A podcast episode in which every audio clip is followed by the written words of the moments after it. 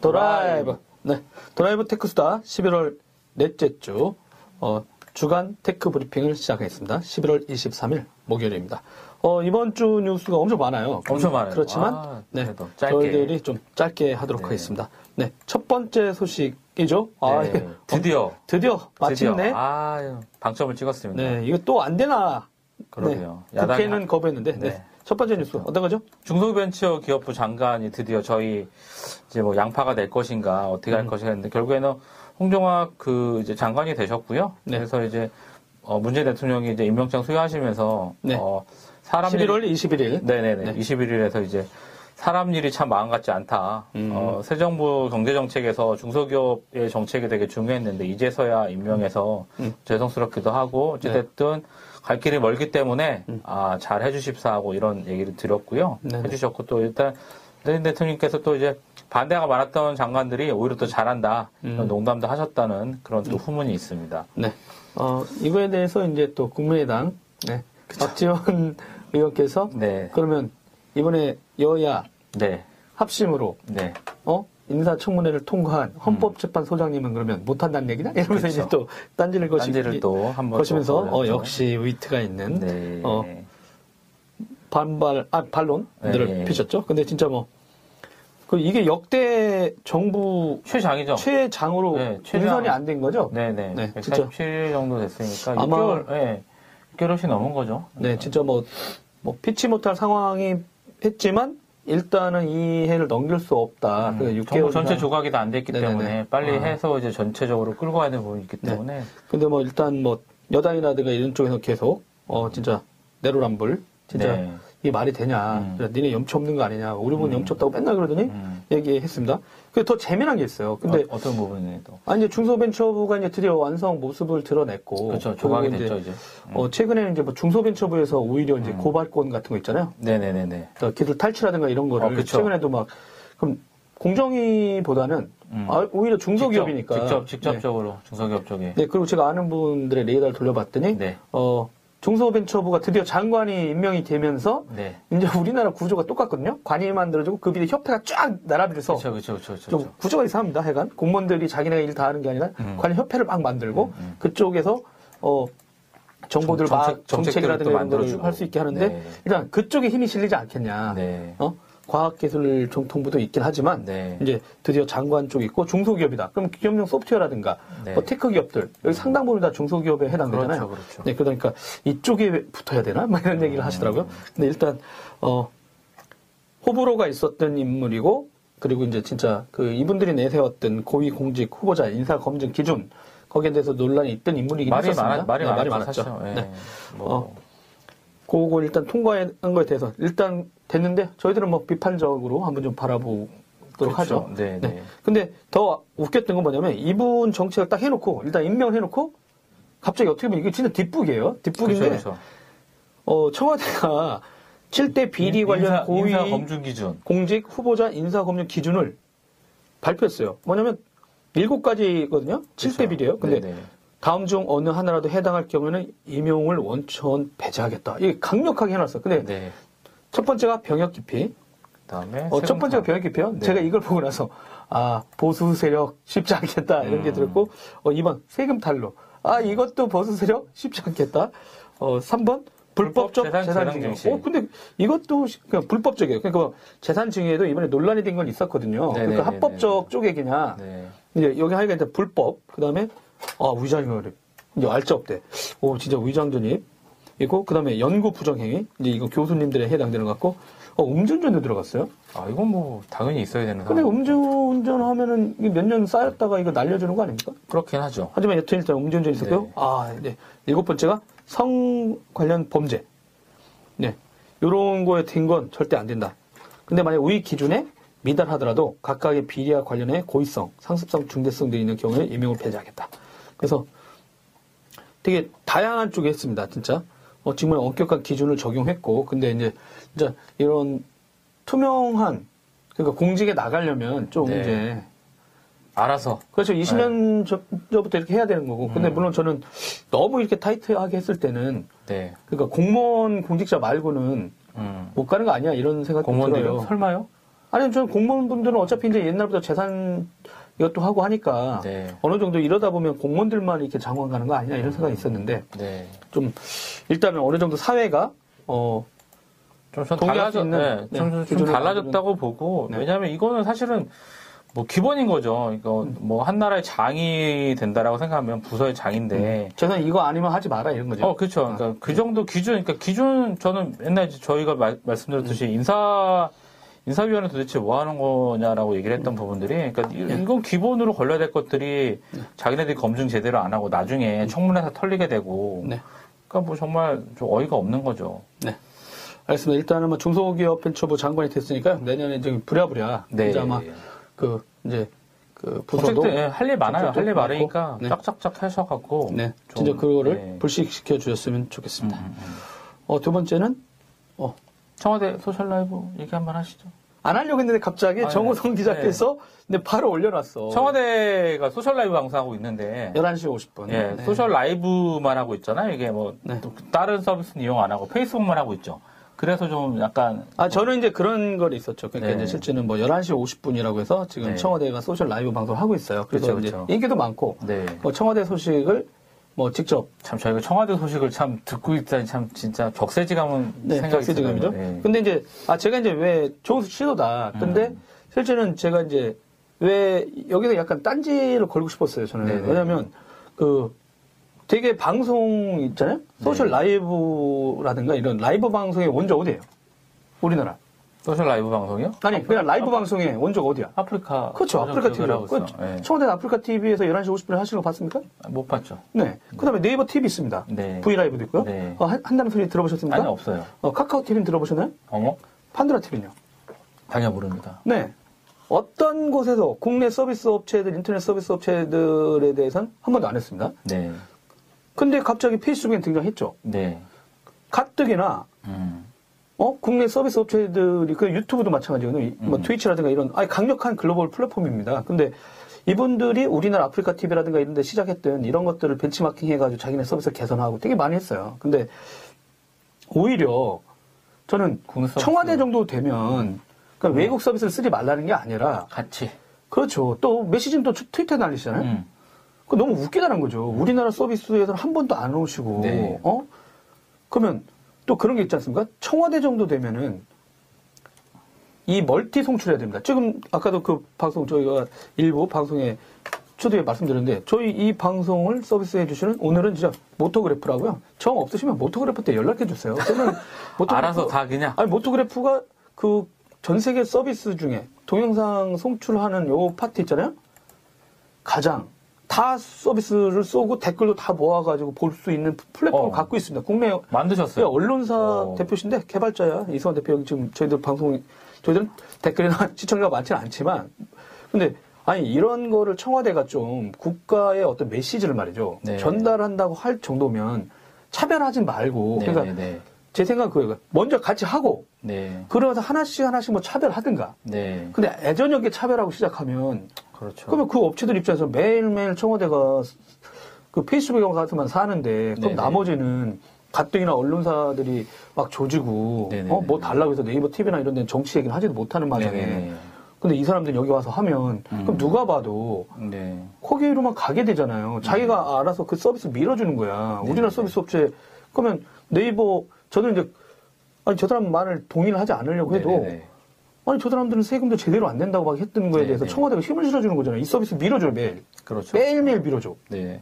그러니까 여러 개 할 수 있는 선택을 할수 있는 미디어가 선택하는 거하고 네. 청와대라는 어떤 공식적인 기관 거기에서 매일매일 방송을 만들어내는 거 그러면 페이스북 하신 다음에 나머지도 해, 해주셔야죠. 아니 난 그 생각하는 거야. 이걸 다 보내든가 아니면 페이스북에 하셨어.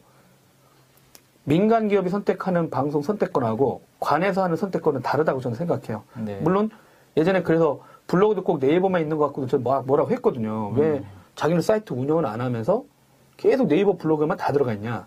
그것도 시절에는 이제 저는 지적을 했었어요. 이 방송에서 안 한 거지만. 근데 어떤 특정 플랫폼에만 들어간 관의 어떤 태도는 문제가 있다. 그리고 이런 대화를 하지 말라는 게 아니라 국내에도 되게 다양한 서비스가 있다. 그 아프리카 TV를 갖고 뭘 할 거예요, 그러면?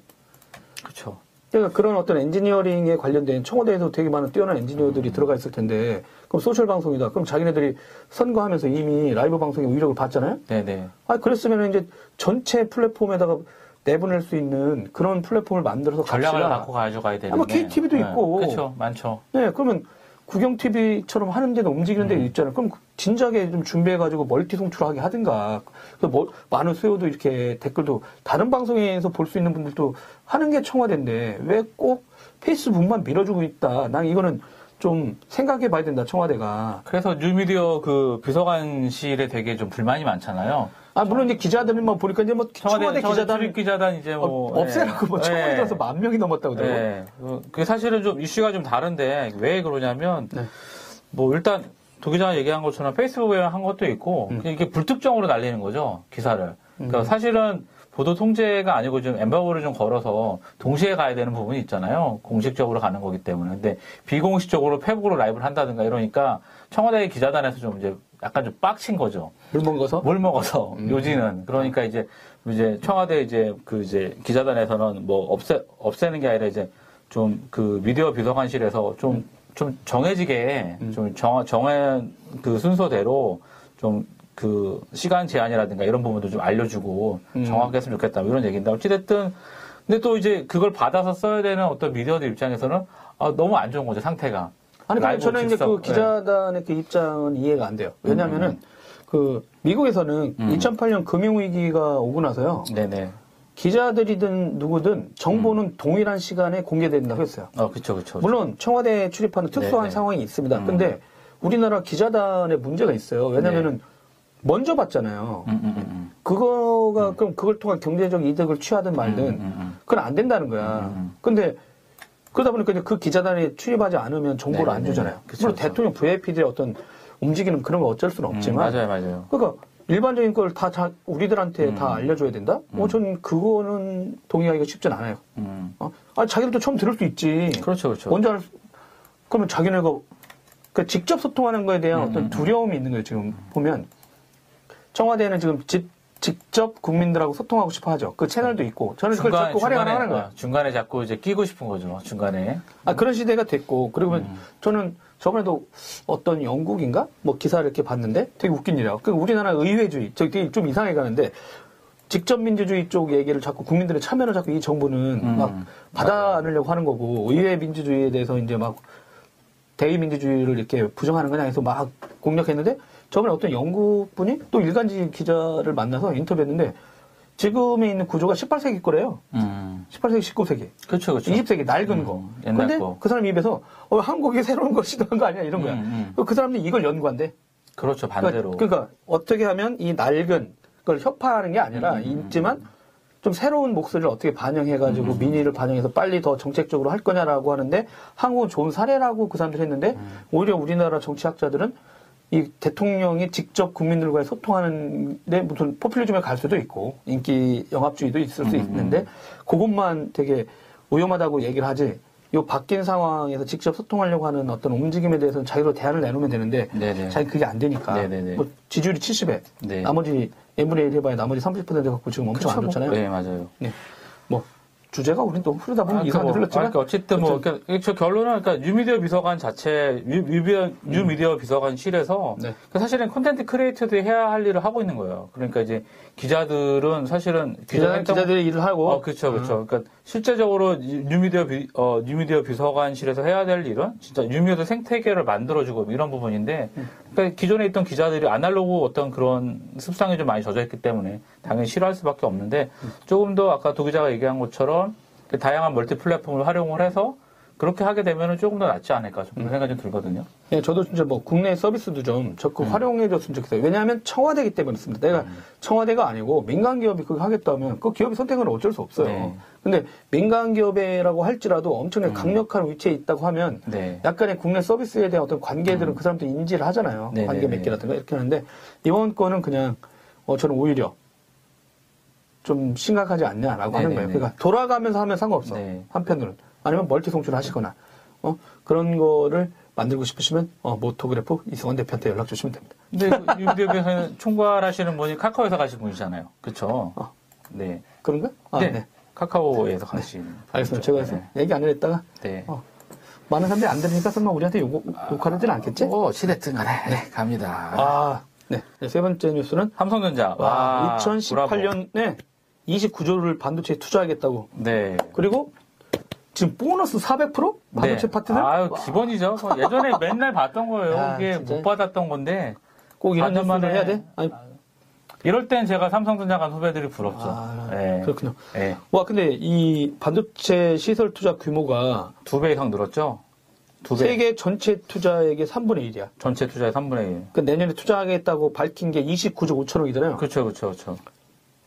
와, 근데 중국하고 일본의 추격 의지를 꺾겠다. 한 방에. 어. 근데 예. 보시면 이 규모가 엄청난 투자예요. 왜냐면 그 정우성 기자가 이렇게 자료 만드셨는데 얼마씩 투자했었죠? 2010년부터 이표 보시면서 이게 한번 잠깐. 12조 7,300억, 2010년에 12조 7,300억, 그러니까 한 평균 12조였어요. 2013년에도 12조 6천억 정도, 그리고 음. 2015년에는 10, 아, 14조 7,200억이고요. 음. 2016년에 이제 13조 정도 투자를 했는데 음. 내년에는 이제 2029조죠. 29조니까 네. 뭐 두 배 이상이잖아요. 두배 네. 이상이고 뭐 많이 번 것도 있겠죠 그 동안에. 저 하루에 1,750억씩 750억씩 벌었으니까 이제 뭐 많이 버는 거 내부 유보금이 지금 뭐 거의 100조가 넘어가는 상황이기 때문에 제가 말씀드렸잖아요 그때 반도체 그 공정 미세 만드는 공정 그 머티리얼 그 기계를 음. 1년에 1년 그 회사가 1년에 만들 수 있는 물량을 아, 미리 샀다고 그랬죠? 다 미리 2018년에 아, 예, 다 예, 어, 다 예약- 주문했기 때문에 주문해가지고. 다른 회사들은 그 반도체 장비가. 필요한데 살 수가 없고 천상 그 회사들은 2019년도에 인도를 받게 되고 뭐 그러니까 뭐 전혀 게임이 안 되는 상황이고 중국이나 대만 회사들도 돈이 없는 건 아니었는데 삼성하고 관계 때문에 그 회사가 미리 밀어준 걸까요? 어, 순서가 있으니까 아무래도 오더 순서긴 할 텐데. 관계도 있겠죠. 그렇죠. 아무래도 삼성이 있고. 많이 가니까. 어쨌든, 뭐 삼성뿐만 아니라 뭐 SK 하이닉스도 올해 이제 제일 많이 투자했죠. 9조 6천억을 투자를 해가지고 했는데 네. 어찌됐든, 어, 이거, 이것만 하더라도 그 인텔하고 그 네. 대만의 파운드리 업체 중에 TSMC가 있거든요. 네. 그 두 개 회사를 합친 것만 해도 큰 거예요. 그러니까 뭐 이제 그 파운드리란 그 회사는 그 반도체를 설계하는 게 아니고 위탁, 설계한 예. 설계하는 회사. 중에 예, 예, 예. 이 공장을 안 갖고 있는 곳들이 있어요. 그쵸, 그것을 이제 팹리스 회사라고 그렇죠, 하잖아요. 그렇죠, 그렇죠. 어, 그러니까 설계는 해요. AMD 같은 게 대표적이죠. 공장을 네, 팔았거든요. 팔아버렸으니까. 대만은 설계한 요 TSMC는 자기네가 공- 설계하는 게 공정기술, 아니라 네, 공정 공정기술만 기술 갖고. 아주 미세하게 만들어서 뭐 애플 거 삼성하고 만들어주고 애플하고 네, 이렇게 그렇죠. 안 좋은 사이였을 때 바로 이렇게 치고 들어와가지고 네. 애플 거 물량을 다 가져가면서 이제 네. 바로 하고 있는데 이런 회사 그 인텔하고 대만 TSMC 투자액보다 어, SK 하이닉스조차도 네. 올해 투자 비용이 엄청 9조, 높았다. 9조 6천억. 9조 6천억. 삼성 수준까지 올라간 거죠. 아, 10조 정도 진짜? 됐으니까. 근데, 근데 이게 이렇게 삼성전자가 네. 29조 정도로 쏟아붓는 특별한 이유가 있을까요? 일단 중국 업체들이 네네. 저희 저번에도 방송에 말씀드렸는데 100조 정도 투자하고 있거든요. IT 굴기. 네, IT 네, 굴기. 얘기가 나오고 있죠. 네, IT 굴기 한다고 하고 있고 반도체 쪽도 그러니까 컴플렉스인 거죠. 중국 쪽에서는 음. 그러니까 아, 그 똑같은 얘기 저번에 매기 하는데 뭐 한한령 나오고 막 이런 사드 때문에 네네. 삼성 거 수입 안 시켜 않으면 자기네들이 그 뭐 스마트폰이나 이런 거 다 돌아갈 수가 없기 때문에 안 되는 거죠. 그러니까 그때도 보니까 되게 웃긴 게 네. 사드 때문에 힘들어요 했는데 수출은 늘어가지고. 어, 그렇죠. 근데 봤더니 다 어쨌든 반도체. 네, 반도체, 메모리, SD램, 뭐, 어, SSD 이런 거 엄청 쓰고 있고, 음. 아까 제가 용산에 잠깐 갔다 와서 그 유통하시는 분을 만나서 얘기 들었는데, 네. 하드랑 일반 SSD 비율이 지금 거의 7대 3이래요. 뭐가 7의 SSD. 아, 고, 이렇게 사갈 때? 네, 하드 업체들이 그래서 하드 업체, 하드는 안 팔리는데, 문제는 뭐냐면 SSD도 지금 3D로 바뀌고, 3D NAND로 바뀌고 있잖아요. 음. 그러니까 그런 플래시 메모리 쪽도 바꾸고 있는데, 이게 어, 공급이 무지 딸리네요. 그래서 들어오면 그냥 끝이래요. 아. 들어오기 전에 끝이기도 하고, 음. 뭐 10만 대 들어오면 샘플만 3개만 주세요. 뭐 이렇게 얘기를 할 정도니까. 음. 여러분들 보면 이제 하드웨어들이 이제 되게 얇아지기도 하고, 그거 네. 뭐냐면 HDD. 네. 아시죠? 예전에 이제 광학 기술이에요, 그거는. 그쵸. 근데 이, 이거는 이제 HD, SSD는 이제 메모리 기술. 음, 음. 이런 쪽에서 들어가는데 되게 빨라요. 네네네. 가볍고 빠르고. 근데 네네. 여기 또 3D 랜드라고 하셨는데 그게 이제 그 어떻게 보면 빌딩 짓는 거 생각하시면 돼요. 그러니까 땅은 한정돼 있었는데 네네. 이걸 위로 올리니까 넓은 공간 아파트가 생기듯이 용량, 그런 기술을. 요 메모리 기술에 넣어가지고 네네네. 단일한 집적도였는데 엄청나게 많은 용량을 음, 담을 수 있는 음, 거 음, 했는데 음. 삼성이 또 거기다 엄청나게 투자를 해가지고 또 잘 됐어. 그러다 보니까 그리고 부팅 속도만 해도 막 20배씩 차이 나요. 그러니까 여러분이 PC를 켰는데 뭐 당연히 윈도우 화면이 나온다. 뭐 맥이 이렇게 가동된다 이렇게 할 때도 시간이 걸리잖아요. 이거 네. 키면 좋은 거 딱 키잖아요. 어?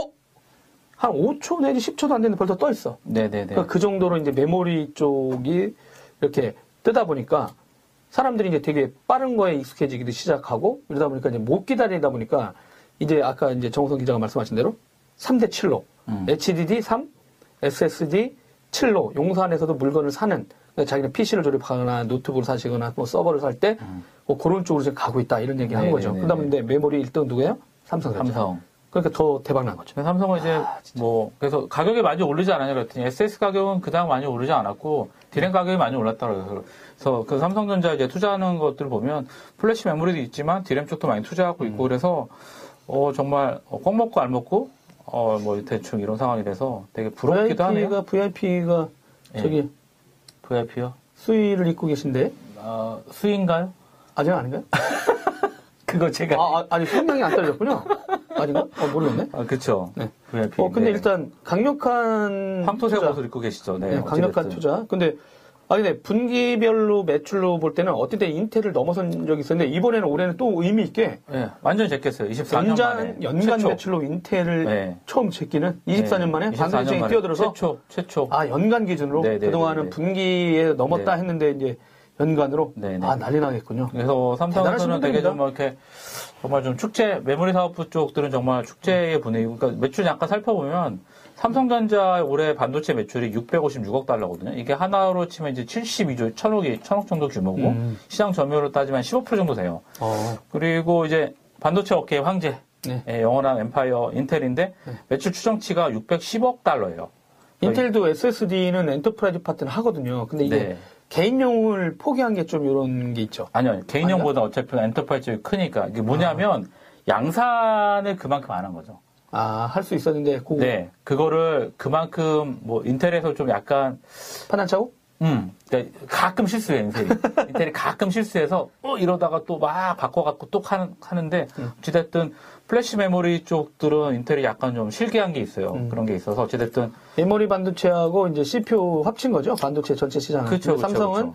일단 메모리 반도체 쪽이 크고 시스템 음. 반도체 쪽은 약간 약하고. 그쵸, 모바일만 쪽 하고 네네. 있으니까. 어찌됐든, 인텔이 시장 점유율 13.9% 해서, 시장 점유율도 일단 차이가 나고, 매출도 잡히고, 어, 근데 삼성전자가 그 인텔을 처음 제낀 거는 지난 2분기예요. 2분기에서 처음으로 제끼고 이제 매출액 1위를 차지했는데 이어서 그 정말 폭증 아까 말씀드린 대로 SSD는 그냥 오는 대로 가는 거고 메모리도 풍기 뭐 고용량 어찌됐든 뭐 DDR4라든가 이런 쪽에 고용량 제품들 많이 쓰고 있고 메모리도 정말 많이 쓰고 있고. 근데 더불, 더불어서 이제 뭐냐면 자동차 쪽에도 엄청 들어가는 거예요. 자동차요? 자동차에 음. 뭐 전기 자동차나 이런 자율주행차들의 반도체 device들 수요가 엄청 많아지니까 기존의 PC나 모바일 device 이런 거 외에 네네. 전장 사업부 쪽에 엄청 들어가고 있고 그러니까 이제 되게 그러면 많은 나중에 모터그래프에서 자동차 전문 매체에서 어 이런 자동차와 IT 반도체 아, 이런 거 그렇죠. IoT 또 같이 이성환 하고. 대표 다룰 것 같아요. 뭐 네. 고민이 많으시니까 그쪽에서 다루시면 되고요. 아 여튼 삼성전자 분들 뭐 엄청난 투자하는데 네, 어, 이게 네. 우리나라 이 고용 쪽 이슈에도 좀 잘 됐으면 좋겠어요. 청년 뭐, 일자리가 중요하니까. 아니 뭐 고용도 고용이고 삼성전자 사실은 좀 안타까운 게 네. 순이익이 되게 높잖아요. 이 정도 네네. 되면 몇 조 분기별로 몇 조, 8조씩 이렇게 얘기를 하고 있는데 네네. 유보금도 많잖아 사내유보금. 아, 그래서 사내보험은 지금 150조 뭐 얘기하고 있는데, 음. 그 백혈병 환자분들 54분 계시잖아요. 뭐 그런 거 그냥 재단 좀 하셔갖고, 아, 사회 환원, 뭐 어차피 그 상속, 저번에도 막 또 나왔었죠. 어, 그쵸, 예. 그니까 상속세로 뜯길 거 미리 좀 하면, 국민 어떤 감정도 좀 좋아지고, VIP한테도 좀 좋지 않을까. 하여간 누가 그 얘기를 해요. 하더라고요. 근데 삼성이 왜 마음으로 국민들의 마음을 못 얻을까라고 하면 네. 아니 잘하는데 그쵸. 저런 결정적으로 엄청 큰 회사가 오히려 그 회사에 헌신한 직원들이잖아요. 음, 음, 음. 그 직원들이 건강해. 원래는 이게 전 세계적으로 반도체 쪽에서 백혈병 이슈나 IBM도 막 숨기고 있던 네, 문제였고 네. 막 이런 게 있었는데 그러니까 그거에 대한 어떤 역학조사 할 때도 좀 뭐 아, 우리하고 상관없어요라고 라인 다 했지만 까버리고 아주. 그렇죠. 그러니까 오히려 이제 좀 전향적인 자세로 그렇게 네. 나오면 우리가 다 끝까지 모든 토탈 케어하겠다. 네. 어, 또 하나의 가족. 근데 그 사람들 우리 가족이 아니야. 이러면 네. 곤란하잖아요. 네. 근데 오히려 진짜 가족인 것처럼 그 얼마나 그 일선 현장에서 고생들 많이 했어요. 그러니까 그런 부분들은 아픔도 그러니까 있는데. 그 뭐 이건 회장님이 지금 뭐 병원에 병원에 계시긴 하지만 저는 오히려 이부진 이부진 사장이 이제 있었으면 좀 다르지 않을까. 되게 좀 디테일이 좀 있거든요. 이부진 사장은. 싸움 붙이는 거야 지금? 아니 싸움이 아니라 실제로 잘려, 그 나중에. 아니 신라 신라 호텔에 그 택시 기사 가가지고 박아버렸잖아요. 그래서 거기 현관에 다 해가지고 1억 정도 손해가 났는데 그 고령이죠. 예순 여덟인가 이런 둘이신 분이 택시 모범 택시 하시던 분인데 전자에서는 그렇게 하셨을 거예요. 전자에서요? 진짜요? 그럼요. 삼성에 사고 난 거를 아, 어찌됐든 네 어찌됐든 아 그 얘기를 또 네. 하네. 이게 좋은 일에 역시 아, 치는 아, 그럼요. 그럼요. 예, 여튼 어찌됐든. 그런 것까지 해야 마음을 잘한 김에 아 그러니까요. 그런 어떤 네, 묵은 글로벌 기업의 어, 어, 그런 어떤 역할을 해달라. 좀 필요해달라는 네, 것도 알겠습니다. 궁금인데. 어, 다음 뉴스입니다. 어, 이 구글, 구글하고요. 이 우버 또 난리 났어요. 네네네. 그 다음에 페이스북도 이슈가 있었는데, 개인정보 네. 이슈였습니다. 네. 근데, 아, 이 구글이 말이죠. 네. 꺼도. 위치 정보. 위치 정보를 네. 그 사용자가 어. 위치를 끄고, 음. 앱도 안 쓰고, 네. 심 카드 자체까지 제거했어. 근데도 사용자 위치 정보를 수집했다는 사실이 지금 11월 21일이요. 네. 그 현지 씨가 네. 코치를 통해서 알려줬습니다. 네. 이쪽 코치라는 데가 이제 탐사보도 쪽으로 되게 유명한 곳인데, 네. 안드로이드 위에 모든 조치를 취해도 네. 인터넷이 연결되는 상황에서 사용자의 위치에 관한 데이터를 수집하고 구글의 데이터를 전송하는 사실을 밝혀냈다. 어, 근데 이게 너무 웃기잖아요? 아니, 앱도 껐어. 사용자 위치도 끄고. 근데 심카드도 없어. 근데 어떻게 돼- 하지? 와이파이는 어떻게 연결될 거 아, 아니에요. 그러면 그 정보 아닌가요? 가는 거죠. 예. 본인이 다 빼더라도 와이파이나 이런 쪽들을 저희 아이폰도 마찬가지지만 와이파이를 쓰면 좀 더 정확한 위치를 알 수 있습니다. 이렇게 얘기를 하잖아요. IPI는 그 저희가 뭐 브라우저나 이거 쓰면 IP가 찍히잖아요.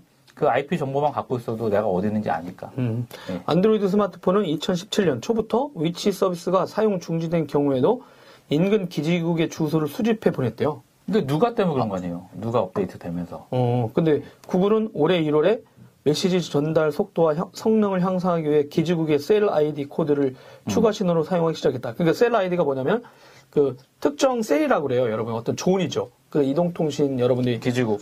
예. 기지국이 있는 반경 그 사이들 이런 걸 네, 셀이라고 네. 하는데 그 GPS 신호를 껐어도 여러분 스마트폰이 어딘가 그 기지국 이동 셀, 기지국 셀 안에 있으니까. 근처 어딘가에 있다라고 했을 때 그 이동 기지국에다가 이 사람들은 별도 셀 아이디 코드를 추가한 거죠. 그러면 네. 이 사람이 어디에 있구나라는 걸 했는데 어 11월 말까지 해결하겠다고 알렸는데 야 이거는 진짜 완전 소송감 아닙니까?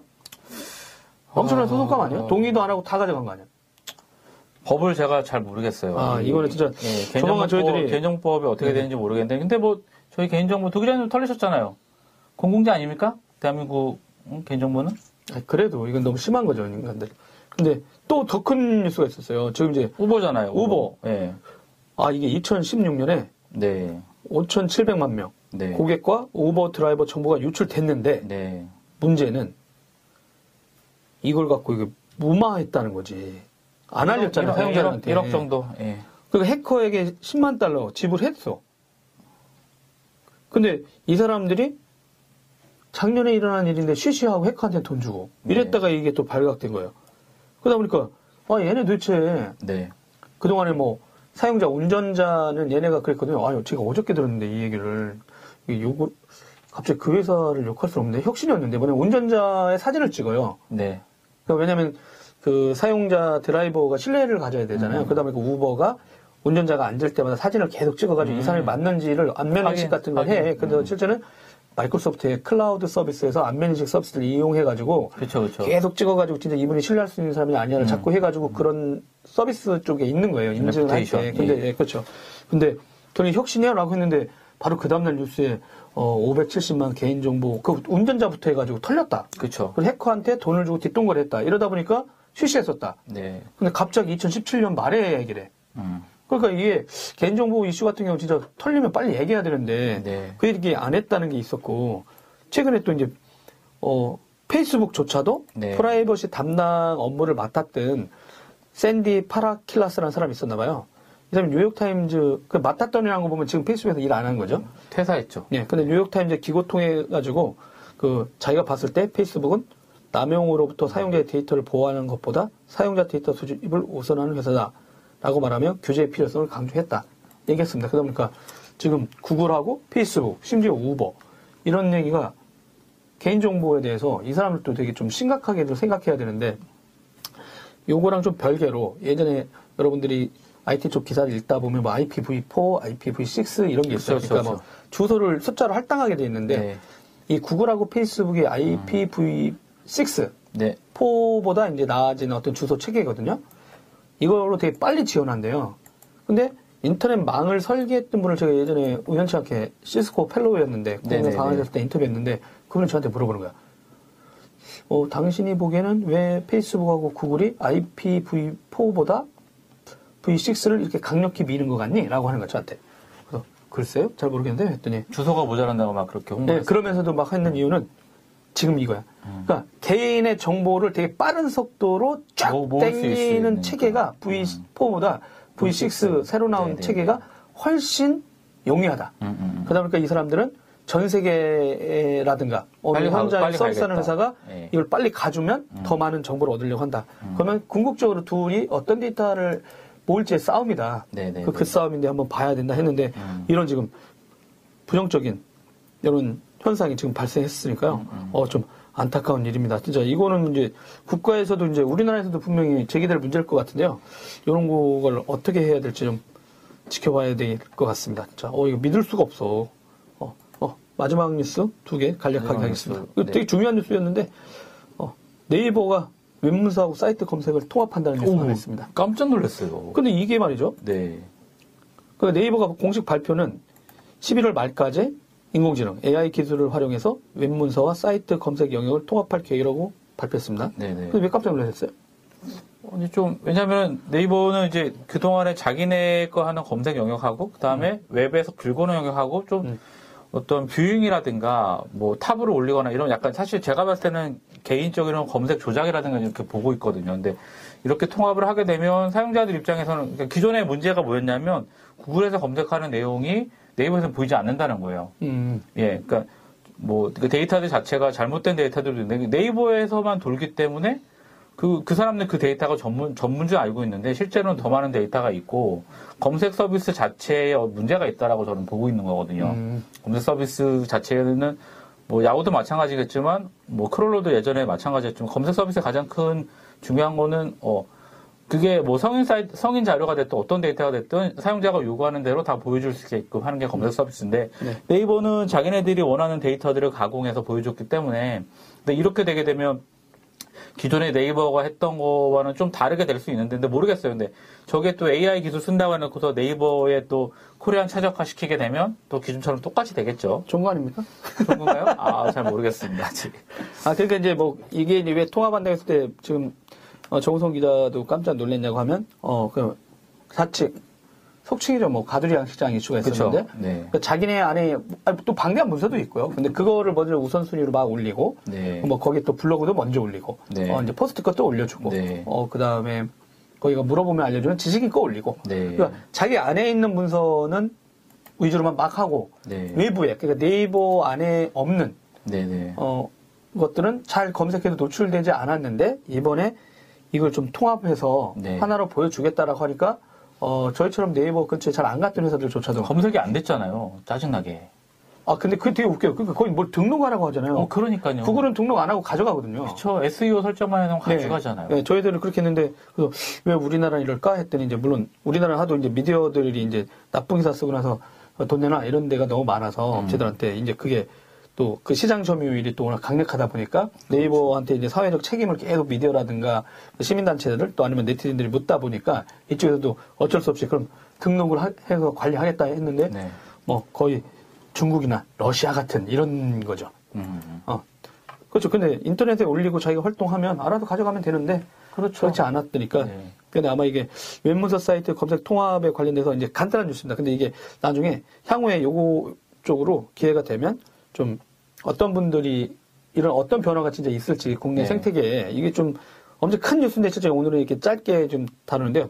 기회가 되면 요 네이버 웹문서 사이트 검색 통합한 내용을 한번 해보도록 하겠습니다. 이분들이 진짜 검증이 돼야 돼요. 저는 검증을 일단 해보고 실제로 되는지 저는 또 바뀌면 또 엄청 또 네이버한테 뭐 항의하잖아요. 또 안 보인다고 해부터. 어 그렇죠. 네. 근데 하여간 뭐 이쪽 김상범 이 네이버 검색 리더가 뭐라고 그랬죠? 이 발표하면서? 아, 저희가 아는 분인가요, 이분이? 모릅니다. 아? 보도자료에 있었으니까 아, 예, 말씀해 주세요. 어, 네이버는 AI 기반 기술의 발전과 외문서 검문, 어, 검색 영역이 고도화된 만큼 음. 이용자들에게 신뢰할 수 있는 진짜요 외문서를 더욱 정확하고 신속하게 찾아서 보여줄 것이라고 밝혔습니다. 또한 많은 외문서들이 더욱 공정하게 음. 노출될 수 있는 기회를 주기 위해 노력할 것이라고 밝혔습니다. 밝히기만 했는데 확인은 필요합니다. 훈, 훈 제리님이 네이버와 웹문서 검색을 동시에 나올 수 있게, 나올 수 있게 된다는 이야기인가요? 구글하고 비슷한 게 나오는 건가요? 그렇죠. 네. 예. 그렇다는데 일단 한번 나와봐야 검증, 검증이 네. 필요합니다. 검증이, 분명히 네. 검증이 필요합니다. 일단 이, 일단은 보도 자료가 나와서 여러분들한테 다, 어, 알고 계신 내용이고, 요거에 대해서 이제 조만간 네. 나오면 이제 또 이제 엄청 논쟁들이 있겠죠? 네. 그러면 최저가 때까지 어떤 일이 벌어질지 좀 지켜보는 것도 재밌을 것 같습니다. 아, 그리고 마지막 뉴스는요. 어, 제가 이거를 오전에 갔다 와서 제가 이거 부랴부랴 넣었어요. 네. 기가진이 기가진. 제가 오랜만에 KT 기자간담회 갔는데요. 네. 그 소셜 라이브를 했죠. 네. 아, 홍보팀들이 놀래. 저희가 또 하는구나. 라고 하는데, 좋아하지 않으세요, 이제? 어, 신기하세요. 아, 그리고 그러니까. 이제 제가, 근데 실제 Q&A 할 때 제가 껐어. 아. 그랬더니 이 방송을 보던 그 패친이 아니 Q&A 하는데 꺼? 막 이런 거야. 근데 어 기자들이 자기 얼굴이나 목소리 나오는 거 싫어해요. 되게 싫어하죠. 어, 그 KT 분은 좋은데 그러니까 홍보팀도 Q&A는 좀 곤란한 거 아니야라고 해서 제가 라디오 버전으로 틀었죠. 그렇죠. 그러고 나서 라디오 버전으로 틀어놓고 어, 그 스마트폰으로 댓글로 하나씩 써줬어. 아. 저분이 누가 뭐 지금 대답하고 음. 했는지. 근데 일단 요 기가진이 LTE가 뭐냐면은 그 세 종류 신규 서비스를 내세운 거예요. 그러니까 이제 뭐 LTE 기가지니 어 뭐 LTE가 있어. 그 다음에 기가지니 버디가 있고 기가 키즈 워치. 그 뭐냐면 기존에 이제 그 셋톱박스랑 일체형이 된 게 하나 있었어요. 요걸 원래 좀, 나온 요걸 거. 좀 먹었죠. 너무 크다고. 다른 너무. 크기도 하고 셋톱박스가 들어가 있어요. 그러니까 그리고 거기에 그래서. 이제 신청을 하면 저희 카메라를 달 수 있어요. 그쵸, 그쵸. 것도 옵션으로. 거기, 거기 하나가 있었는데 어 이번에 나온 건 기가진이 LTE인데 그건 뭐냐면 그 아까 뭐죠? 그 스타벅스라든가 이런데 네네. 커피빈 같은 데 가면 그 젊은 주크박스, 아니면 요만하게 들고 다니잖아. 텀블러. 어 텀블러. 아 이거 그 우리나라 말 없습니까 텀블러에? 일본, 아, 외국어입니다. 그냥 아, 쓰십시오. 그렇죠. 어, 그 텀블러라고 하면 알아듣는 사람 아. 좋지만 모르는 사람 그냥 컵. 컵. 예. 그 긴컵? 긴컵. 휴대용 긴컵? 컵. 네. 컵. 일단 예. 그 크기랑 비슷해. 예, 예. 근데 왜 그런 크기냐라고 했더니 그 얘기 똑같잖아요. 지금 음. 많은 사용자가 텀블러를 들고 다니는 사람이 많다. 어느 기자가 어, 왜 텀블러냐 막 했다가 어, 커피 안 드세요? 이러니까 얘가 음. 아무 말 못 하더라고요. 네. 그러니까 어, 그 사용자 조사를 했는데 휴대용으로 했을 때 텀블러 많이 들고 다니는 거예요. 20대나 네. 30대 초반에 있는 분들이 사용자. 네. 그 자기를 주 타겟이 되겠죠. 근데 거기에다가 LTE를 넣었어요. 아, 텀블러 안에? 네. 아, 진짜 근데 커피를, 하마카도 커피를 담아서. 아, 스피커. 네. 아니 그게 아니라 그런 모양이야. 그런 크기. 그쵸. 스피커인데 Harman Kardon이야. 되게 좋아. 네, 네. 거기에다가 LTE를 넣은 거예요. 네. 그래서 어디나 들고 갈 수 있어. 그러니까 LTE로 데이터를 바꿨다는 얘기네요, 그러면. LTE. 그렇죠. LTE. 네. 음. 아 맞아. 에그. 에그 에그. 얘기가 나왔어요. 어, 그래서 에그, 같이. 결합 상품처럼 네. 넣고 이걸 들고 이제 그 본부장님께서 음. 어, 뭐라고 했냐면 한강에 가가지고 은은한 음악을 틀어놓고 한강에 있으면 낭만적이지 않습니까? 해가지고 이제 웃음이 나왔죠. 어, 왜 웃음이 나왔는지 모르지만 멋진 얘기를 했는데 어, 일단 그런 휴대용을 내놨고 또 하나는 버디라고 조그마요. 그러니까 어떻게 보면 이 제가 이들이 뭐라 그럴까 아주 납작해. 네네. 봤어요. 원통으로 된 예, 이 조그만 요만한 것들. 예, 근데 뭐 그거가 있는데 그건 방마다 음. 두고 싶어 하는 요구가 있다는 거야. 거실에 있어. 음. 근데 또 아, 애들이나 자녀나든가 네. 자기 안방에도 두거나 자녀방 이렇게 두고 싶을 때 그때 또 작은 거 이렇게 있고 이제 어린이용 watch. 스마트 워치인데 기가지니 키즈워치 음. 이게 세 개를 내놨고 어, 숫자도 좀 발표됐어요. 한 40만 지금 38만 정도가 이 서비스 가입이 했다. 네. 근데 올해 연말까지 한 50만 정도 한다 하겠다 이런 얘기 했고 근데 어떻게 이 서비스 써보셨어요? 아직 아니요. 안 써봤어요 KT 가입자가 보- 아니라 그러니까 보기만 했고 음. 그냥 저는 왠지 느낌이 싸한 게 뭐가 어, 싸요? 와이브로의 재판을 볼 것 같아서 에이 그 정도는 아니에요 인공지능은 아니 아니요 인공지능 그게 아니라 요금이 비싸잖아요 지금 뭐가요? 예? LTE 기반 데이터 서비스를 제공해야 되기 때문에 네 별도의 요금제를 가입을 해야 되거든요. 음. 그러니까 기존에 KT 쓰는 사람들한테는 별도의 또 어떤 서비스 차징을 하게 좀 저렴하게 하긴 하겠지만 새로 음. 하시는 분들한테는 뭐 만만치 않네요. 뭐 10기가에 16,000원 뭐 이렇게 얘기하고 있으니까 네네 굳이 저는 또 블루투스 그런 제품들이 있긴 한데 그거를 음. 굳이 LTE를 써가지고 저 비용을 써서 추가적으로 내야 된다? 그냥 이 제품들은 어떻게 보면 그냥 KT의 긍정적인 생각을 반영한 그런 제품이 아닐까 생각이 들어요. 일단 초기 나왔던 건 IPTV하고 결합 상품이었거든요. 아, 그쵸. 그러다 보니까 예. 이제 40만까지 간 거고, 일단. 음. 이제 이분들은 이제 그렇게 계속 가고 있는 거예요. 그래서 홈 네트워킹 얘기하고. 어, 근데 여기서 이제 저도 아, 미리 손을 막 들어서 질문하고 싶었는데 좀 늦게 질문했어요. 이 라이브를 하다가 채팅하다가 손을 계속 들어야 되는데. 제가 물어보고 싶었던 건 법인하고 개인 엔지니어들, 음, 그 개발자분들이 쓸 수 있게 SDK를 공개했거든요. 음, 음. 그래서 근데 그 내용을 아무도 안 물어보는 거예요 기자들이. 그래서 네. 끝나고 나서 거기 본부장님한테 아니 법인하고 개인들한테 열었는데 뭐 사례 없습니까 했더니 음. 네. 어 이분이 홍보팀이 깜짝 놀릴 음. 어, 거 기자간담회 안 나왔거든. 네, 부산 네, 네. 부산 가보셨어요? 저한테 그런 네. 부산요? 저 지난주 지스타 갔다 왔는데 네. 어 거기 롯데캐슬에 영동 아파트 뭐 있다는 거야. 네, 있어요. 그거 다 저희 들어갔습니다. 그러니까 갑자기 홍보팀 얼굴이 빨개져. 어리? 얘기하면 안 되는데. 어 그렇죠. 그 기사가 안 났는지 안 났는지 모르지만 그래도 부산에 네. 그, 그 제가 딱 한마디 했죠. 어 그럼 지금 롯데건설하고 저희 전략적 협력이란 말입니까? 음. 했더니 순간 이분이 당황해. 그러니까 자기는 자기는 영도에 가봐라 라고 했는데 음. 자기가 모르고 롯데캐슬라고 얘기했거든. 음. 그래서 제가 어 그러면 롯데건설인가요? 롯데건설하고 그럼 전략적 협력이 했더니 에그머니? 막 이러면서 이제 어 당황해 하셨어요. 에그머니? 네. 어, 에그를 좋아하셔서 에그머니 하신 것 같습니다. 어, 너무 아재 개그인데 진짜 우리 맞아 죽겠다. 네. 근데, 네. 부산에 계신 분들은 혹시 음. 말이죠. 여기 부산 영도에 있는, 영동? 영도, 있는. 영도의 네. 롯데캐슬에 이제 네. 기가진이 1년 제공하겠다고 했던 건데 이게 뉴스가 뭐 났었어요. 네, 근데 그러니까 지금은 건설이 됐고 해서 하니까 혹시 음. 부산에 계신 분들 한번 가서 네. 그게 잘 도는지 한번 좀 봐주시기 바랍니다. 음. 그래서 아마 이런 걸 확대한다고 하고 그 다음에 또 이게 뭐 발표하진 않았지만 네. 그 스마트 시티 또 여기에 KT가 또 주력으로 하고 있어서 네. 아마 그런 쪽하고 연계되는 이런 프로젝트들이 아마 많이 나올 것 같습니다. 네. 아, 이 정도로 네 저기 이승환 대표가 아주 피곤, 하고. 죽으려고 하고 있습니다. 네, 빨리빨리. 네, 오늘 네 어, 콜라보 해주셨습니다. 아, 네, 감사드립니다. 여러분 영상을 나중에 보시면 알겠지만 네 저희들이 앵글. 구현할 수 없는 다양한 네, 앵글. 엄청난 거. 어 근데 안타까운 게 어 다 제로야. 뭐가요? 원래 이게 소셜 유튜브 페이스북에서 가입자들 막 끌어가지고 이렇게 숫자를 올려야 되거든. 아. 응, 근데 없지. 우리 방송 보는 사람은 페북밖에 없나 봐. 유튜브는 사라졌네. 아이고. 네, 근데 여튼 네 오늘 이렇게 먼 길 와가지고 이제 라이브에 어, 멋진 플랫폼을 선사해 주셔가지고 저희들한테 새롭게 어, 이런 체험할 수 있도록 도와주신 어, 모토그래프 관계자분들 이성환 대표 및 PD 그 다음에 진행하신 분 감사드리고요. 또 이렇게 한 주 동안 또 저희들이 잊지 않고 이렇게 시청해 주신 여러분 고맙습니다. 12월 달에 어 12월 달에 이제 정리 시즌 아닙니까? 아, 그러게요. 또 정리할 것도 만들어야 되네요. 네, 다음 네. 주부터는 약간 정리 모드로 저희도 한번 돌아가서 네, 1년간을 뒤돌아보는 그런 시간으로 여러분 만나볼 수 있도록 매주 정리. 특집이 되겠네요. 네. 그렇게 그렇게 될 것 같습니다. 네. 네. 아, 오늘도 시청해 주시고 여기 청취해 주신 여러분 너무 고맙습니다. 다음 주에 만나 뵙도록 하겠습니다. 12월에 만나요. 안녕. 감사합니다.